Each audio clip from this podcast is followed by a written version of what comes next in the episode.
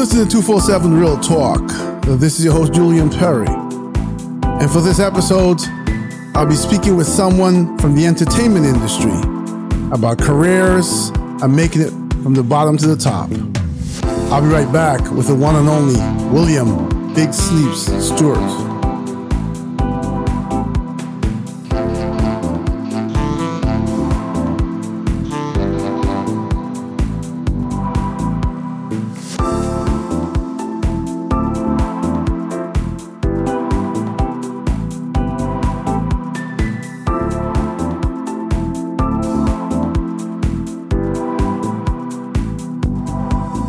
So, good evening, William. Welcome to 247 Real Talk Podcast. Thank you for joining me for this episode. It's uh, just after 11 p.m., uh, Wednesday, July 28th, on the eastern side in New York of the United States of America. How are you this evening? Good, man. I'm good. You got me for 8 p.m. Yeah, you're lucky. I mean, it's past bedtime here, but. um, you are in Canada, just to let my audience know that's that uh, explains the time difference because they might think you're in California too. So, go ahead. Great. So, this is going to be an entertaining conversation. I can already tell. Um, and you know, in, two, in, in real talk, at two four seven real talk, this podcast is around you know just truth and real talk about every or anything that impacts lives, helps lives, brings uh, people's story to an audience, you know, empowers, gives other people hope and direction. So I, you know, it goes across many different topics, and this is going to be an entertaining one because I don't think I've ever had someone who has gone through the the you know the whole rap career thing and the acting. So why don't we start off by you telling my audience something about William Stewart? William Stewart. I'm very optimistic. Um, I like fun. to have fun. Um, I think I'm funny. You know what I mean? Um, at the end of the day, I just you know, I, I had to grow and learn that, you know, kind of treat people the way you want to be treated um, which is something my mother always instilled in me. And um, yeah, I mean, I'm only human. I get angry like everybody else, you know. But you have to just kind of learn to just find the good in people until they show you wrong. Well, let, let's go a little further back about this. Let's talk about your childhood because before the episode started, you and I were chatting about you know the, our you know where your parents are from and the kind of uh bit of Caribbean blood that runs through you. So why don't you start off from there? Well, my mother is from Grenada. you know, and uh, my father's from uh, Trinidad. My mom is like, I mean, I, I, she's one of the funniest people on the planet. And, you know, people always say, you know, I love my West Indian people because if you grow when you grow up West Indian, there's a certain amount of nonsense that goes on that when you see it, you just laugh about it when you get older and they have certain ways of uh, of the way you're being brought up about you know funny things like your shoes have to be a certain way at the front of the door when you grow up because they'll wake you up out of your sleep to fix your shoe, and that was my mom. You know what I mean? So yeah, I, I got mean, West Indian parents too. So I you know I I I, I right away felt that in common. But you were born where? I was born in Toronto, in Toronto, Canada. Okay. And, um, and my father was um, at the time he got a job in um, in New York at Bank Paribas in Manhattan, and then uh, I believe when I was um, about nine years old, um, all of our paperwork came in, and we were able to move to New York. And um, yeah, I lived in Brooklyn, and I'm trying to think. I mean, I went to uh, I know I went to PS 211, but I'm just trying to figure out the school that was across the street because I lived in um by Cozy Cozy Ashford over by Fairfield Towers. So um and, and um yeah, I mean just grow see growing up West Indian and then you grow and then also growing up in Canada, which is a multicultural melting pot, and then moving to New York, you, your mind just opens up so much. So um yeah, as a kid growing up West Indian, you know, in a strict household too. So yeah, so that that brings me to my next thought. That is, your earliest um, entry into the entertainment industry was because of your your attraction to, or you and you can change that adjective as you see fit, but your attraction to, or your your um to rap, and I'd like to hear about that because I don't know, you know, it it was I found it. I my West parents are a lot older, and I found it um very difficult to to figure out in my mind how you were able to sell your parents on rap, parents from West Indies. Oh, are you kidding me? They, they were they, they were happy about these six things I wanted to. I was like, my mom was always just like, I don't understand why you're you're playing all that buja baja buja baja buja baja. I That's what I grew up listening to when she would say that. But I mean, I think there was a point where, um, you know, you it's just fun when you're doing it and then I, you know, you're doing it, and then you have to listen to. Oh, you're making all that noise. Oh, you go pick up a book and read, man. Oh, yeah. read. Famous word. Read yes. But they'll add the S, but you're stupid. but you know what I mean? so you decided. At what age was this this whole uh, yearning for rap? Um, I think when I well when I really started kind of taking it serious was like I think when I was 15. Because before that, it was like I moved from New York to to Canada, and there was a lull in music. There was like a, like a good six eight month lull to get stuff into Canada than it was to hear when you when you from the U.S. So when I got to when I first was in before I actually moved to um, New York, um, one of my homegirls she had went over to Buffalo and she came back with this record and I'm like she's playing it in class and showing tell. I'm like, yo, what is this? and it happened to be New Edition Candy Girl, that just the 45. And I was just haunted by it that I asked him, yo, can I borrow it? Yo, I, just, I promise I won't scratch it. So that was my real love because I mean, you know, in Canada, people don't realize, especially back then, and it still got a little vibe of that still now, is beer hockey rock and roll. Is what you have to grow up with until until you in beer hockey rock and roll and hip hop. You know what I mean? so, um, but that new edition was not was not what you know what we would call it rap. I mean, they had a uh, nah, it was just it was just R and B. But you have to remember, it's like like my girl's like candy, a candy tree. She knocked me right up. up. Little rap, the rap was kind of what drew me to the song itself, and I'm a I'm a lover of R and B and hip hop. Okay. at, at, at the young age of like I believe I was eight or nine when I heard it, and then we moved to New York, and then I came to New York, and it was just everywhere. You listen WBLS, you're listening to Red Alert, listening to like it was crazy. I was like, what is this place? And I all I knew was I was begging my mom, to get me the, the Walkman, the Sony Walkman with the radio and the cassette player, and it was like I was just because I needed to hear, I needed to hear all those shows. I needed to hear the Red Alert show. I needed to hit, hear even back when they had a show called The Quiet Storm that played all the slow. Yeah, yeah, yeah. I missed that. Yes. You know, so for me, it was just, and I was hearing so much stuff. Like as a, you know, you're growing up, you hear the Kid Capri's, you hear all these, but and, I, and this is like such an early stages of music where you know I fell in love with it and I started wanting to rap. And the actually the reason why I actually got into rap because I knew all the the um you know um Big Daddy Kane stuff. You knew, I knew all the G rap. I knew all those songs. So when, then when I was 15 and I had left um, New York and I went back to, to um, Canada, and I knew I knew all those rhymes, and those and people up here still hadn't heard them. So I was like rapping these rhymes, and people thought it was me. And girls started liking it. I was like, yeah, that's me. I wrote that. I was like, girls were happy, but I was like, yeah, I wrote that. And then it became a thing where it's like, let me try it and there was this dude named AOK out in Edmonton, Alberta, Canada. Because obviously I was getting in trouble as a kid um, at 15 years old, and that was around that time where that whole Bernhard Goetz thing went down on the train, and everybody at that point, I think that was what when everybody all of a sudden started looking for firearms.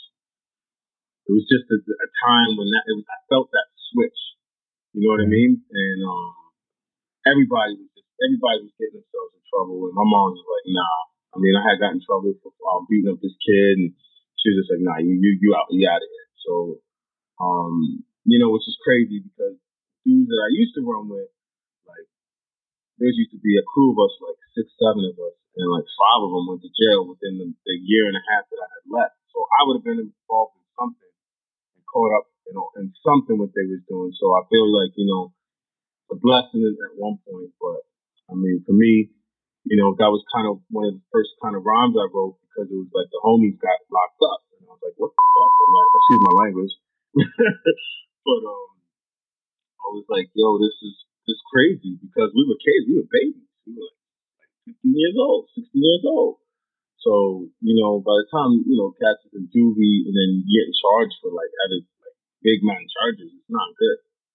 So I, I kind of wrote a rhyme and this dude AOK had a radio show and I used to roll with him and carry his records and, and just kind of was just I was kind of intrigued and he was kind of one of the big deal rappers out in um, Edmonton, Alberta, Canada and at the time. And then I just started, I just decided to write something and he was like, you wrote that? And I was like, yeah. He's like, no, seriously, you wrote that? I was like, yeah, I wrote that. And because of growing up in New York, I had a real East Coast vibe. Because I love like people like G Rap, you know, and then there's um, you know, you have uh, Dougie Fresh, Slick Rick. I, I was more like a a storyteller rapper. But if you wanted me to get in, like you know what I mean, you wanted me to start eating, I could I could really just write some stuff and really about your mama and and just really get in you. Like so, you know, um, he was he's like, yo, for real, he, he, he, was impressed, and I was just doing it for fun. And then because he was recording, he just would always bring me to the studio with him too. And I kind of did did that, and I mean, I was getting everybody started liking it, so I was like, all right, let's do it. And as long as the girls liked it, I was like, I'm a rapper. so how did you actually break into? Because I see here you were a street rep for BMG. Um, you know, and you're into marketing and promotion. So how did you really break into the rap industry and what did you do once you were in the industry? What did you produce?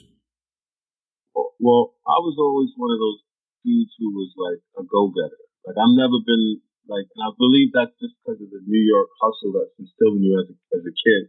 So instead of waiting for something to happen, you always, I was always the one to kind of make things happen for myself.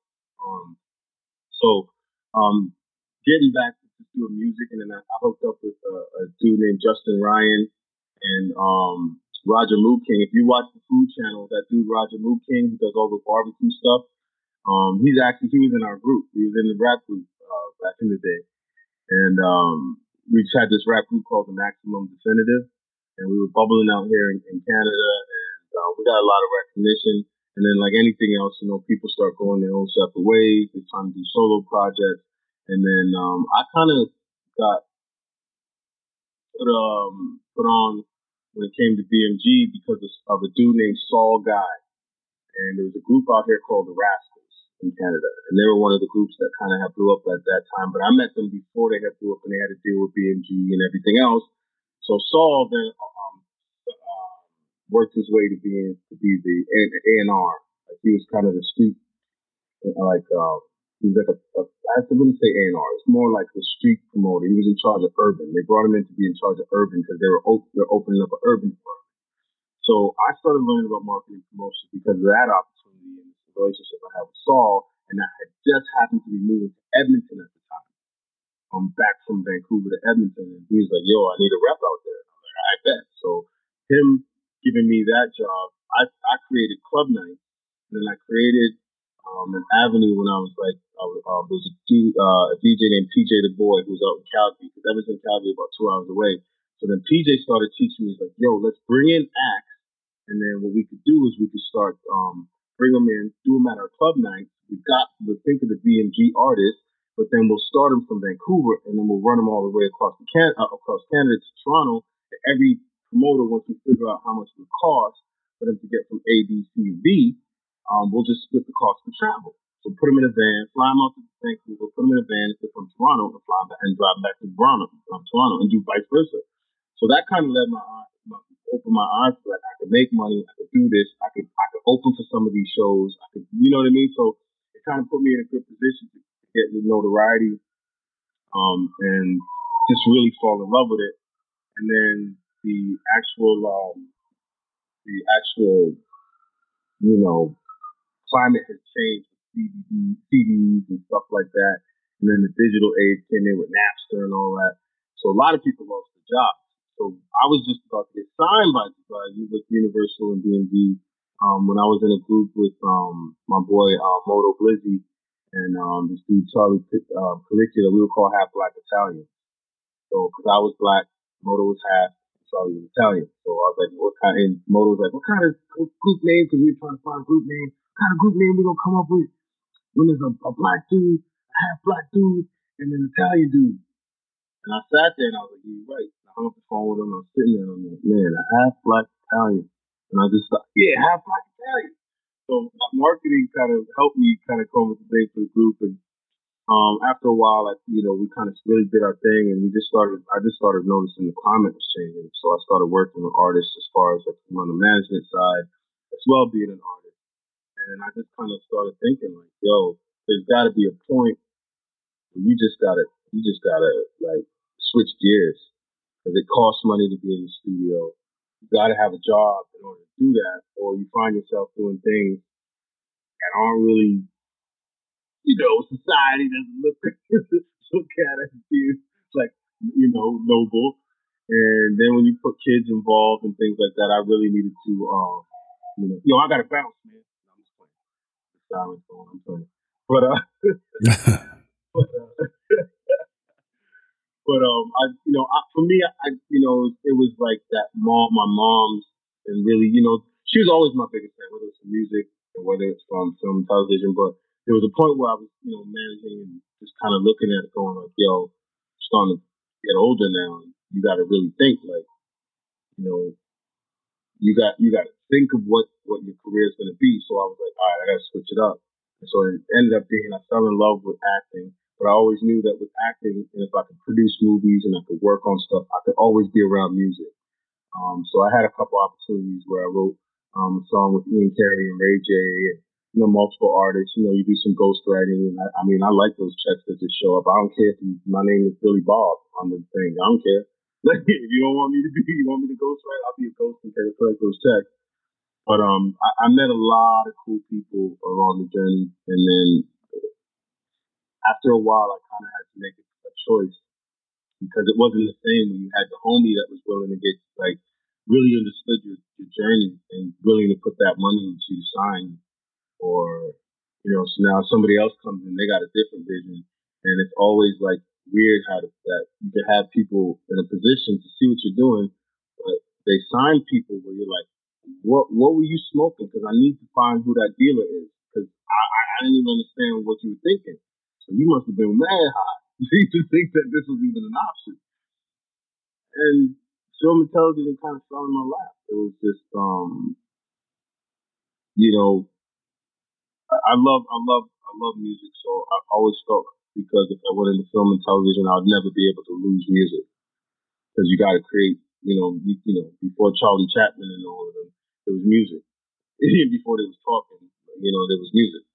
So I was, I just always thought of things like that. Like I said, I'm an optimist. So if I found something that gave me a reason to keep pushing, I, I just kept pushing. So that's where before, um, you know, when it came to music, and I still talk to a lot of a lot of people, and you know, every now and then I'll get the call to like, you know, hey man, what's up? What you doing? Like, yo, I'm gonna write this track. And you know, there's a couple songs on the radio that are like right now they're still eating where I couldn't make it to the studio, and I was like, damn, I could have been eating like extra extra but you know, I believe everything happens for a reason. Okay, so you had you went through that, and and in many cases, people who get into that industry, um, I think in most cases, they stay as rappers. They um, make a career late into life as rappers, or they retire as rappers. But um, you made a segue. You got full blown into movies. Tell us about that. It was funny because I, w- I was actually setting up a tour at the time. It was called the Off the Hook tour, and uh, Diddy was Diddy was um, about to launch a website called Hooked, and we were talking with them, and um, I believe, and he was about to before something had happened, but we were already just about to sign the deal for to use the, the Hooked um, a, a tour bus and have it wrapped with hook, and then something something just something just didn't go right. I think it, I think it had something to do with the dude who was helping to put the thing together because a couple of things happened along the way where we were like, hmm, very questionable. But then, um, I mean, but I mean, I know it was real because things, you know, messages were coming back and forth, and I was seeing emails, and, and um, at that point in time, we when we were on on the road and I came back, I was just kind of, you know, if if you're not aware of your surroundings, I think that's one thing about growing up in New York that taught me was is like you have to know when you walk in a place, how many people in here? Does this dude look like he would shoot the place up? Is he with his girl? Maybe not, but just in case. So you, I was always one that kind of knew your surroundings. That, uh, I would always think about, okay, well, this obviously, because you got to think of it like stock. If the stock is losing money, what do you do? You sell it at this point, or you wait for it to plummet. So I would always think about, okay, what's plan B? So um, that basically for me when the transition for that was after we had come off that tour and I started doing background work. I just started like my boy called me and said, "Yo, we're doing background work." And I was living in Victoria Beach at the time before I came, and then I went back to Vancouver, and he was like, "Yo, I'm like background work. Yeah, we could all just be they're looking for black actors, like black black people for this this uh, movie to be extras." And I had never been on a set like that, so I kind of was like, "All right, I'll come to make some paper." So I was trying to think of ways to make money. And I kind of was there. And um, there was this dude called Terry David Mulligan. He was on he was on like the Canadian um, much. He was on the it's called Much Music, but he was on the Canadian like MTV. And I knew Terry from just doing other projects and, and things like that. And he had introduced me to Martin Short. And Martin Short and, them, and LL and them was shooting Lalawood. LL and Justin Timberlake, and I think they think I think they were all in Lalawood. I think that, or no, or is this Martin Short? I can't remember. I can't remember either. But. And and um, he had introduced me to, to Martin Short, and um, Martin Short just looked at me and he just assumed I was an actor. And I had, because I had said like, you know, I, I wouldn't mind doing this, like, like figure out some acting. And then he just Martin Short just kind of just we were just just talking, and Martin Short was like, "Yo, I like your vibe, man. You got a really good look." And that Martin Short had no clue I ain't acted a day in my goddamn life. So, so I was like, he's introduced me to directors and all kinds of people, and I was like, what is going on? And it just kind of was one of those things where you know when it feels right, and I just knew I had to kind of dig in a little bit more and maybe find out doing a little, a little more things with acting. And then I started doing interviews for a TV show called Zed on CBC. So I would interview people like De La Soul and all those people when they came into town. And my cameraman, his name was Cosmo Means. Cosmo likes writing short films, short. So he'd get me to play like the judge, and he'd get me to do. So I wasn't afraid of cameras because they were always in my face. And I'm like, yo, like, you know, I was always told by teachers, you keep acting a fool, you're gonna amount to nothing. So I'm just trying to make a list for all those teachers who talk that nonsense so I can send them something. But uh, But uh, Cosmo was the one that kind of really made me feel comfortable more in front of the camera outside of the interviews because he'd always ask me to play this person in the short films. So I was real comfortable with just anything when it had to do with a camera or a microphone or whatever. And I had dropped a friend off. And this was kind of like after doing like background work and thinking, I'm going to get back into music. And then um, I was like, you know what? Homegirl was like, yo, um, I got this audition. And can you can you drop me off at the audition? And I was like, mm, yeah, I, I could do it. So dropped off, and she was in the building. And at that time in in in, in, um, in Vancouver, like um, I think there was maybe like you know I, I maybe I'm, I'm, I'm acting a fool, but there's I've only felt like there was nine to ten black people in town, and I knew four five of them, right? so I was just happened to be parked. You know, you get Rockstar parking, you're right on the front, and then a friend of mine, Dexter Bell, who plays my son actually in Torn Dark Bullets, and his brother, uh, Doran Bell. Those were the, two dudes that kept pushing me for years. Yo, get in the acting. I was like, nah, nah. And I finally did. And he came down the stairs from the audition place. He said, yo, you here for the football commercial audition? And I was like, nah. He goes, you dressed for it. And I looked down and I was wearing one of those Aniche or Anise um, 42 shirts. Remember back in the day, Aniche? Yeah. Nice, right? So I was wearing one of those 42 he said you dress for it. And he goes, I'm gonna run in and see if I could if I could um get you to audition. And I ain't gonna lie, I was having my phone with some Mary Jane in the car or whatever. And so I had no fear at that point. And he came back and said, "You said they said you could you can um audition." I was like, "All right." So I went up, had no headshot, no resume. They put me against the wall, took a picture. Um, next thing you know, I got a call back. So I was like, the girl's like, "Hi, um, is this William?" And I'm like, "Yes, William." She's like, "Hi, you have a call back?" Uh, call back who? I ain't calling nobody. Like I was so ignorant. What was I had no idea what was going on, right? So she's like, she's like, um, it's a callback, like where you um meet the directly audition again for the director. She's like, are you new to this? I'm like, yeah, yeah, I'm Helen. And she's goes, oh, okay. So, so you go back and you do the audition again for the director and the client and, and so on and so forth. I was like, what was wrong with the first one? Ignorant. I had no I was like, you want me to come back again to do the same thing I just did three, four ago? Are you serious? Like, okay, well, do I, do I have to wear the same clothes? She's like, uh, if you want to. So I show up in the same clothes that, you know, that I go to. And, and, I, and they said to me, the reason why they even were coming back and had me do a callback is because there was a white dude on the right of me and there was a white dude, a white dude on the left of me when I stood there, stood there and I said, they said, you know, slate your name. And I mean, I listened, but I didn't know what the slate was. So I heard this dude say his name. And I was like, oh, okay, cool. So I was like, uh, William Big Sleep Stewart. And I guess I'm the token black guy. Cause I had never had really had the side. So I didn't know what the character's name was. So I was just joking around, being myself. You know, I had no fear at that. And they laughed. So I was back. And then it, it ended up being between me and my boy Dexter. We were the last two that, of the picks and, they, and Dexter told the casting agent, yo, give it to him. He needs it. He needs to get the credit to come in, to get into the union and start doing this thing. So, I mean, you know, it, it's kind of weird how everything works out. So what I did was, um, after I had booked it and the checks started coming in, and I think that day was crazy. I think I made like six G's that day because I came in at like four something in the morning. We didn't end till like one or two o'clock in the morning because they missed the dawn when I was supposed to shoot my scene, so they had to wait for the evening, but then it never came. And I was cheesed. I was cheesed to be there so long. You know what I mean? And at the time, I was doing my little thing, so I was like, yo, I'm missing out on a little one, two sales. And then the one of the other actors, he had his legs crossed. He was happy, reading the paper, really calm. And I was like, yo, why are you so calm, man? He's like, bro, we're in triple overtime. And triple overtime to me meant like $30. that's how that's what money you can make in the film industry. So I'm like, I mean, what, I mean, come on, man, what's what? What me making an extra what, twenty dollars, thirty dollars? He's like, he laughed at me, and I'm waiting for one of the people, bro.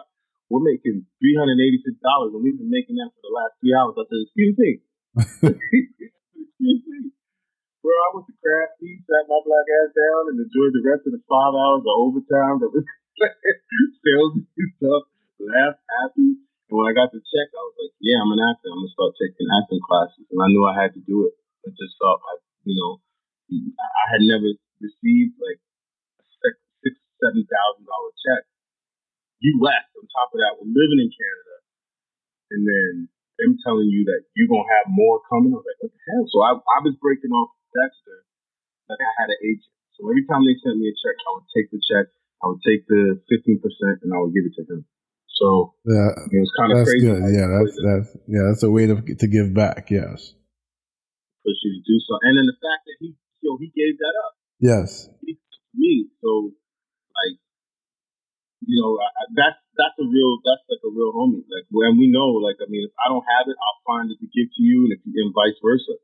So and it was just it was all because of that. Like just like got two homies who grew up with you because they were from they lived in Edmonton too when I was doing the whole rap thing. And Doran Bell's a singer, and you know, so it's just a lot of it's just you know you think that wow now when I'm thinking about it, bro, I'm not gonna lie to you. I feel like I have tears welling in my eyes because I'm not like I always mention them in the thing, but I'm, it's really clear like people who who kind of really help you. You don't you wouldn't have any of this. I wouldn't have any of the things that I have around me. So I got to give them props. Dexter and Doran Bell. Well, that's really important, and that's and that's good of you to mention because there, you know, there each and every day there are people looking to get a leg up in the acting or the rap industry, and we've we've evolved as human beings, and not in a good way in that we tend to see someone else coming up, but we're so much for self that you know, not only we don't we help them, in some cases we look for ways to hinder them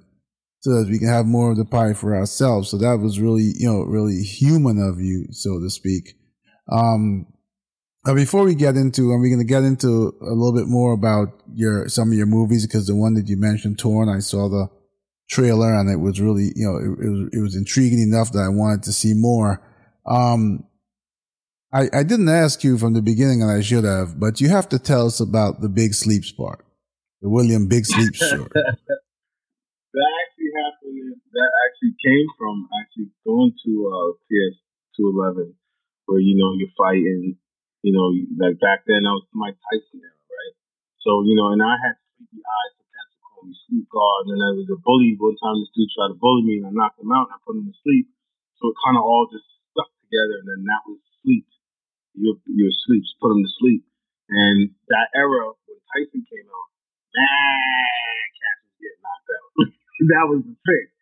That was the thing with Tyson. And um, I just kind of did my. My dad always liked boxing. Was always wanting to really me be a boxer growing up. Like, ain't nobody trying to punch me in my face for free, Dad. Like, oh, I tried it for a little bit, and it just didn't make sense to me. I was like, why am I getting punched in my face? don't make sense to me, you know. But um, but yeah, I just. So you held on to the name for the rest of your life. Did it? Did it? Did it? Well, yeah, that's that's another question. Okay, so you had that name from PS2 11. You know, what made you hold on to it? I tell you, Big Sleeps. Big Sleeps. It was, it was first. It was like Sleeps, and then I moved to Edmonton, Alberta, because like I said, my mom was like, "Yo, you got to be out. You, you got to go. Like, you can't be here. You're gonna end up dead or in jail." And I, so when I got to Edmonton, you tell people your name, like, yo, what's your name? Sleeps. So as it kind of sleeps, it evolved to sleepy. And girls were like, oh, yeah, um, like I corrected a girl once, and I was like, there was a girl I was kind of talking to, and she was like, I'm like, yo, um, it's sleeps, not sleepy. She goes, well, sleepy's cuter. And I said, you dumbass, do not argue. Sleepy's cuter, sleepy it is. So I just, I just left it. And then my boy, degree one, in Victoria when we were doing a, um, our club night, and we were called the Dynamite Santa Cruz. Uh, myself, Degree One, DJ D Wiz. Um, uh, DJ D Wiz is now produces in a group for a group called Links. Um, but um, it was Degree. He had changed my name because because uh, Puff had changed. Puffy had changed his name to Diddy, so he changed my name from Sleeps to Big Sleeps. I was like, yo, why'd you put it on the flyer? He's like, yo, Diddy just everybody changing their names now. I had to change the name up. And then it just stuck. So I was like, all right, whatever. He knew I'm he knew I'm cool like that. I don't really wild out like in that sense to be upset about stuff like that. So I was like, all right, I mean, whatever. I don't care. It's on a flyer. And it just stuck. Big Sleeps just kind of stuck. Okay. So, so, you know, so let's let's let's get into the juicy part that I've been waiting on. And that is tell us about some of the bigger movies you acted in and and, and like I said, I saw the one um I think you said it was torn. I didn't. I didn't remember as I was looking through your IMDb, and yes. um, it was quite captivating the scene in the trailer. So tell us about some of the movies and some of these celebrities you acted with. Oh wow! Um, I'm actually quite spoiled from the. Um, let me see. My first one was 50-50 with Seth Rogen and and uh, this squad gave me a, a opportunity to play like a, a Trinidadian um, nurse like I, I was, uh, uh, like I was, I was a black nurse, Trinidadian, and um, they actually let me do the accent. Like when I'm talking to Joseph Gordon-Levitt, like Andrew Luna, right way, my baby, like that kind of like that, And then um, and then you know that as the scene as he's leaving, which I thought was cool, and, and that character was based off of uh, a character that the writer um, just really admired when he was out. And uh, originally they wanted to be Bajan. He was supposed to be from Bajan. And I was like, you know what? I go, if you're gonna do that, then you should find somebody authentic that can do Bajan. But they couldn't. They couldn't find somebody to do Bajan. So I was like, all right, well, I could do, I can do the Trini, or I can give you someone Canadian. I can give you something that's close enough, but I'm not gonna fake the funk when it comes to that because you're taking the job away from someone so I said, let me just audition my part, and you guys will have an opportunity to hopefully find someone. And if not, then so that's how that whole thing kind of ended up me getting that role. But and then he said to me, he goes, "You're probably the first person that kind of said I want the role, but I don't want the role. Find something." So I think there was more that he when then uh, the writer was just like he's like I really just admired that about you. You weren't just trying to take something and uh, from somebody else. You're leaving the door open, and he said, "Yeah, we looked for a week and we couldn't find anybody that could really sell it to us that way." And I was like, "You couldn't find one Bajan people white people. Damn. And I'm just joking. but um, I was happy to have that opportunity. And um, so that was the first, one of the first ones where I really started building confidence. Because Joseph Gordon-Levitt, outside of it, was just mad cool. Like, you know, we call him, and it's just kind of weird to be able to be on the phone with people that you kind of always grew up with and, and you really paid attention to. Um, another another um, another group of people who I came across that were really, um, I, I, guess, very instrumental in me really pushing to become an actor were the Wayans brothers. They were out here shooting uh, White Chicks, and then they came back to shoot Little Man. When they came back to shoot Little Man, it was like that was the moment when I had told, I think it was uh, Keenen and them, that I wanted to be an actor and I think Marlon and all, and they just kept telling me, "Yo, man, you gotta, you gotta just keep pushing. You gotta keep doing what you gotta do." And you know, um, and I was a PA at that time, so I was, in, and I, I, I was had to stand outside of uh, Keenen's uh, um, trailer to make sure nobody went in the trailer. So that was my job. And then I, at first, I was like, "Why they? Oh, okay, they looking out for brother. I ain't gotta do nothing. Nobody ain't saying doodle to me. Okay, I like this. This is okay." And then um, I had a couple auditions, and they would tell me to, you know, I would run my lines right there. I Had opportunities to run and go and come back. And I think the greatest moment I feel like, um, I think it's 2012 when um, um, Glover, Danny Glover, I was running lines, and he came over and he looked and he saw me running lines. And he was like, "Hey, my brother, how you doing?" It's good. He goes, "You, you, you, you those aside, you doing the scene with us?" And I was wearing, I was really wearing a PA vest. And he was like, I said, oh, no, no, no. I have an audition later. He said, let me see that. So he looked at it. He said, all right, we're to run the scene. He goes, ready? Uh, yeah. He said, add action. So I ran the lines with Danny Glover for about five, ten minutes. And then people were like, uh, Mr. Glover, we're ready for you. He goes, yeah, give me two minutes. I'm right there. I'll be right there. And I was like, oh, I'm getting so fired. I'm getting so fired from Danny Glover my black ass is standing here, and they want him to come to set. But I said, no, no, no, they want you to come to set. He goes, yeah, but you got to run this one more time because you need to, this part right here, you need to do this. And um, really just think about it. Take a second then say the line because it's, it's emotional, powerful. And I was like, wow. And it, it made sense. And then so that was that was what a, a really cool, very cool moment for me at that point in time. And at that point, you know, I'm getting it. Like I'm getting the ones. This is the first time I had something that was over like eight, nine lines. So I was kind of, I was really nervous and I ended up booking it. So it, was a lot of the confidence like that that um, helped me, helped me build. And now, I mean, I've, I've worked with Anna and David Tennant, um, who else? Uh, obviously with Coffee and Kareem that's on Netflix, Taraji P. Henson, um, King Bach, RonReaco Lee, um, man, uh, Betty Gilpin.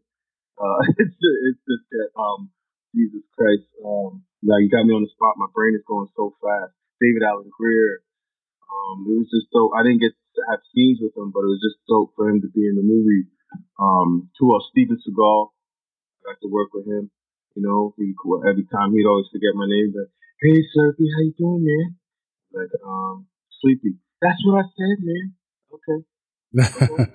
Thanks, Steven.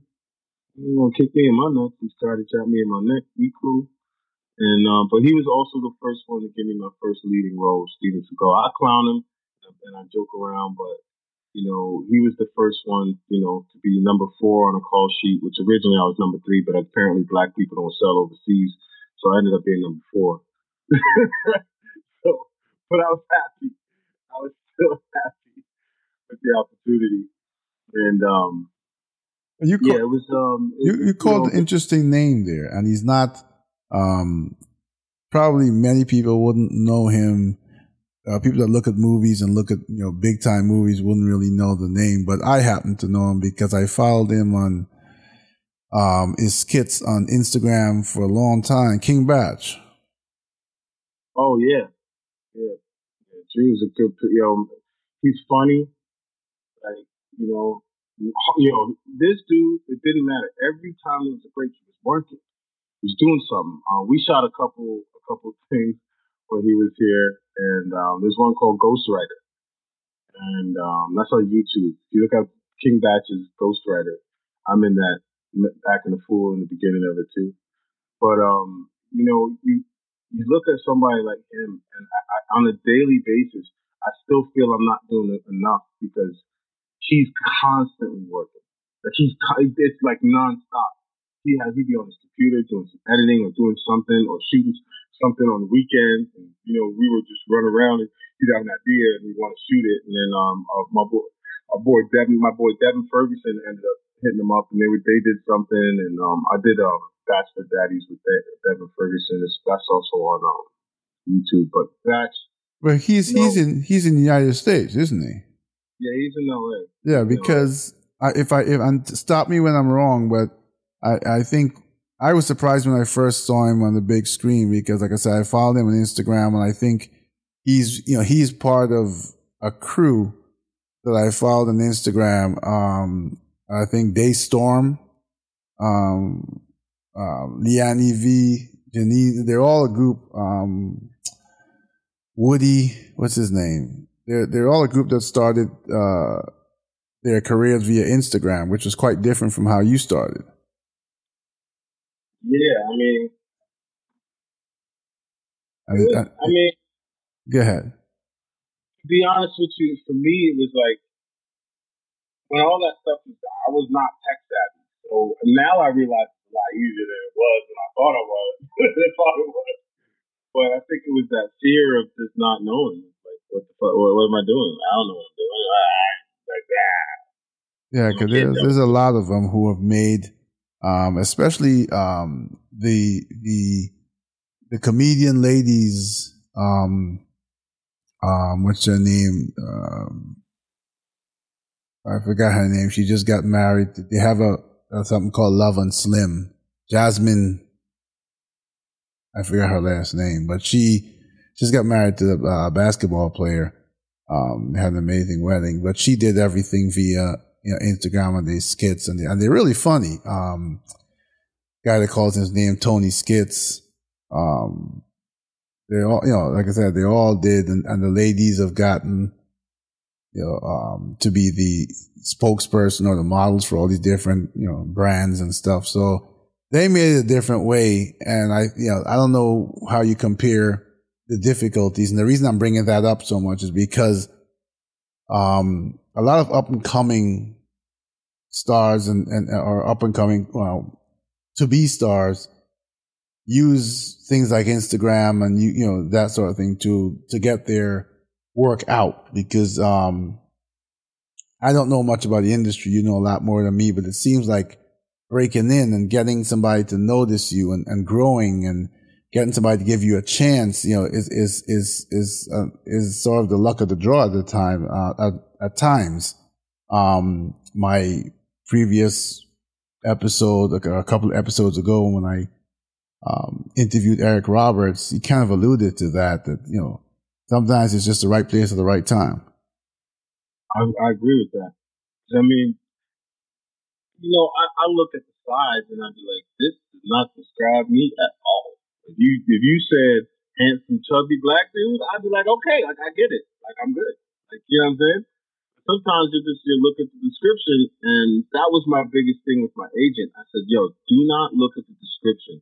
Look at what the character, like the character, can do as far as where he stands.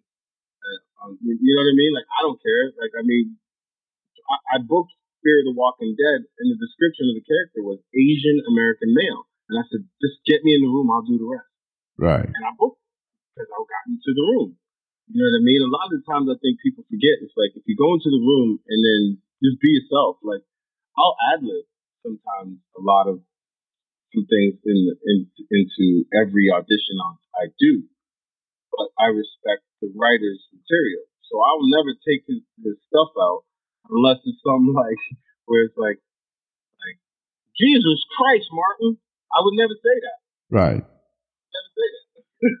so, you know what I mean? I would have to find a way to flip it. Right. You know, I, mean? I might be like, Jesus, God, are you serious, Martin? Jesus.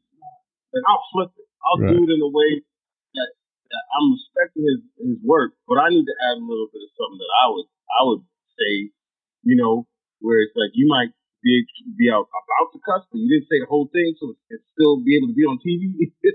so you, you just give them a little something. But I always feel, you know, the, the I go with with my gut. You know what I mean? I, I really, I don't care what people think. Like if you if if I if I go out there and I feel like I did my best job and I, and I, I showed up and I killed it, you know, I'm okay with that, and I'm okay if I don't book it or if I do book it because you know I just might not be the guy and have to look for the character that they're looking for. But I'll I'll make you I'll make sure you remember me for the next time. So the next time the decision's already made. Let's get that dude again. Yeah, that sleeps guy, that big sleeps guy. Yeah, let's get him because you got to think of the future. You know what I mean? So I always feel like it can be luck of the draw, but you got to put the work in. You can't be lazy. Like I here's here's my pet peeve. When people call me and be like, "Hey man, yo, um, yo, you killed it in that movie, man," and then I'm waiting for it because then it's like, "Yeah, I've been thinking about acting, man. Anytime you got anything that you can hook me up with, bro, I ain't hooking you up with shit. Use my language, but I, I didn't get hooked up, and I'm supposed to co-sign for you to get hooked up. No, bro, I ain't putting on my uh, I, I ain't doing that. Right. You need to, be able. I need, if you if you really want to do it, put in the work like everybody else. Right. There is no homie. I'm gonna hook you up. Put in the work like everybody else, because then I can at least co-sign for you and be like, yeah, that's my boy right there. He's dope. Because time is money, and it's very. Like, this industry is costing them more and more and more now. Right. So you can't just throw your homie in. It's like, and you ain't never acted in a day in your life, and I'm supposed to just hook you up. Like, no, there's no hookup, bro. there's no hookup. Right. Like so, I, none of my people I know got hooked up. Right, then you can't, and, it, and it's it's your individual ability and how hard you work at it. Because you even if you get a hookup when you get in the room, if you can't do what you're supposed to do, then it's a waste of time. Yeah, and I and I coach and I co-sign for you. That, that can't happen, man. Like right. you know, and that, that's the one thing that also too is like, and I don't want to sound like, oh, you you a bad friend or whatever. No, I'm I'm trying to be the best friend that I could possibly be because if you go in there and you're corny, like you're done, like you're finished. Right. That's all they remember. That's all they remember. And then my name's attached to it. Now I'm gonna do you a favor, not let you get clowned, and I'm gonna tell you take this class, take this, this, and find yourself. Find who you want to be as an actor. Find what what drives you to to to make you feel like wow, okay, that was fun, or yeah, I, I killed that. So at least when we're, when we're both like, I can work with you. I can show you stuff. I can be like, okay, let's run. I have some old sides let's run them. This is kind of what I did. But don't think about what I did. Make it your own. And at least you're learning from that. But I ain't calling, up, talking to the director, some old director like, hey, let me talk to you for a minute. you know, I got a homie right now. He ain't never acted before, but I think he really played like number number nine, number eight on here. Like really, yeah, I think he could do it. Right. Yeah, I, I, know it's 15, 16 pages, but I feel he could do it. No, I'm not doing that. And that so makes that makes sense too because um, acting is, you know, you can't get into acting because of the money. You have to have the passion for it. It's not a, it's, you know, it's not like for somebody goes to college and becomes an engineer because they say, well, you make a lot of money. That's, that's a different type of my, business. My homie, my homie hooked me up in engineering class. so, uh, before we get to the end of this episode, tell me what's next for Big Sleeps? Uh, to be honest, um, well, we got um, we have a a series. It's called Cloud Van Tales on um YouTube, and um, um, Uncle uh, Uncle No Picks with uh, Corporal AK out in New York. Um, I'm be doing a little uh, couple things with him. You know, that character's hilarious that he does. It's called Uncle No Picks um, on Instagram. He's and um, so I'll be working with him, working with Cloud Van Tales. We're going to start doing season two. I'll be producer on that. um, season two, and that that show Cloud Van Tales is just um, where um, there's three friends um, that run a, a medicinal marijuana shop, and um, I'm I just show up, and for some reason I haven't paid for my weed since the show started because something always happens, and I always leave with it. And these dudes, they realize it after I leave. Is um for those of I don't know people obviously if you do want to watch it, I don't want to spoil towards the end, but season two um is is a lot about my character, and um it's it's hilarious. It's really funny. You know, um, Ryan did a great job of um, creating the show and writing it, and he brought me in and my first episode, my first episode is called Seth Rogen. So that's it's kind of cool that that. And Seth has always has been really great to me over the years with um what is it um interview 50-50. Um, I also did um Good Boys, and I believe um he was a producer on um, Game Over Man. So okay, and and where can people find all of your stuff because, like I said, I went to IMDb and you have um, quite a few pretty good uh, performances there. So, where can people find you? Where do we find all of your work? And well, you could also you could find I, things on IMDb. It's pretty much a lot of it is out on different platforms. Now you got a lot of like um, you know TV networks that are putting all those shows out now for just for people to stream. So just I mean, you look for it. You can go to my IMDb page, William um, Big Sleeps Stewart that's T E W A R T.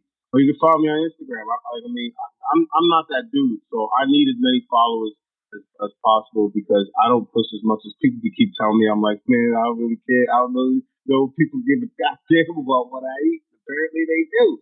So, um, so yeah, um, you can follow me at big underscore sleeps on Instagram, and um, yeah, everything else you can find from there and I also do a, a radio show myself every Saturday. And now, uh, since the the pandemic, I've been doing it live on IG, and you can follow at Hollywood North Radio.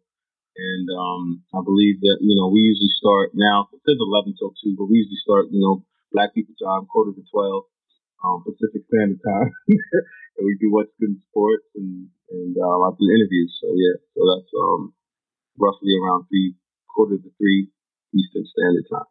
Great, great, great. So it was really enjoyable speaking with you and, and you sharing, um, not just knowledge on a high level, but sharing with us your journey and something that's real and, and many up and coming artists, both rappers and, um, up and coming actors can really relate to and understand. Um, and I, I think that's important, especially in certain communities where the struggle is harder than others because they don't have a friend or, or a family member to put them on. And, mm-hmm. you know, what was really important, and I think that anyone who wants to get into this industry should understand that clearly that it all comes down to your hard work and then there's still no guarantee, but there's no hookup. Mm-hmm. There's no, there's no shortcut. No.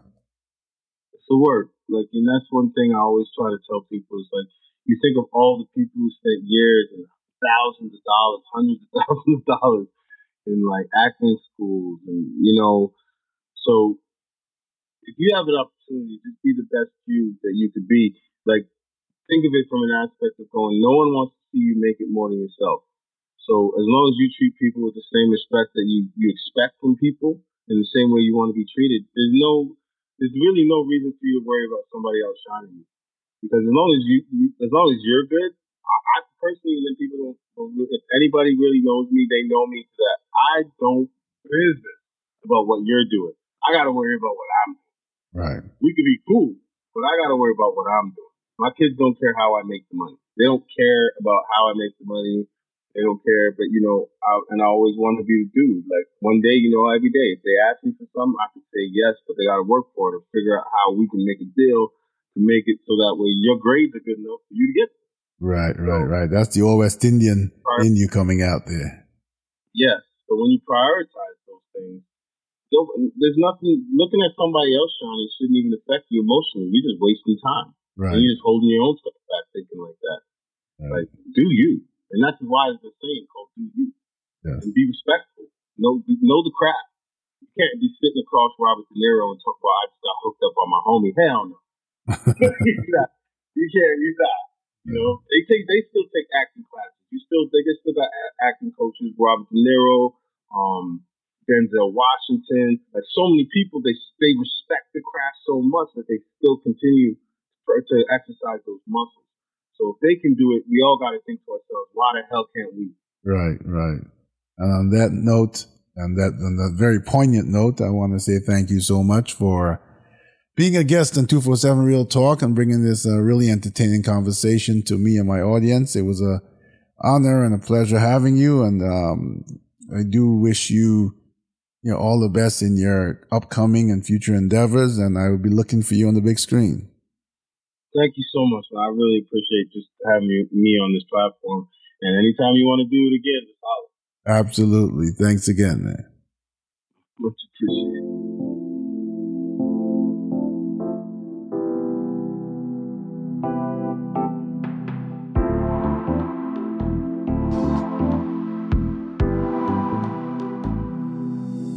I want to say a very special thank you to my guest, William Big Sleep Stewart, for sharing uh, entertainment conversation and some very good information for up and coming rappers, artists, and actors.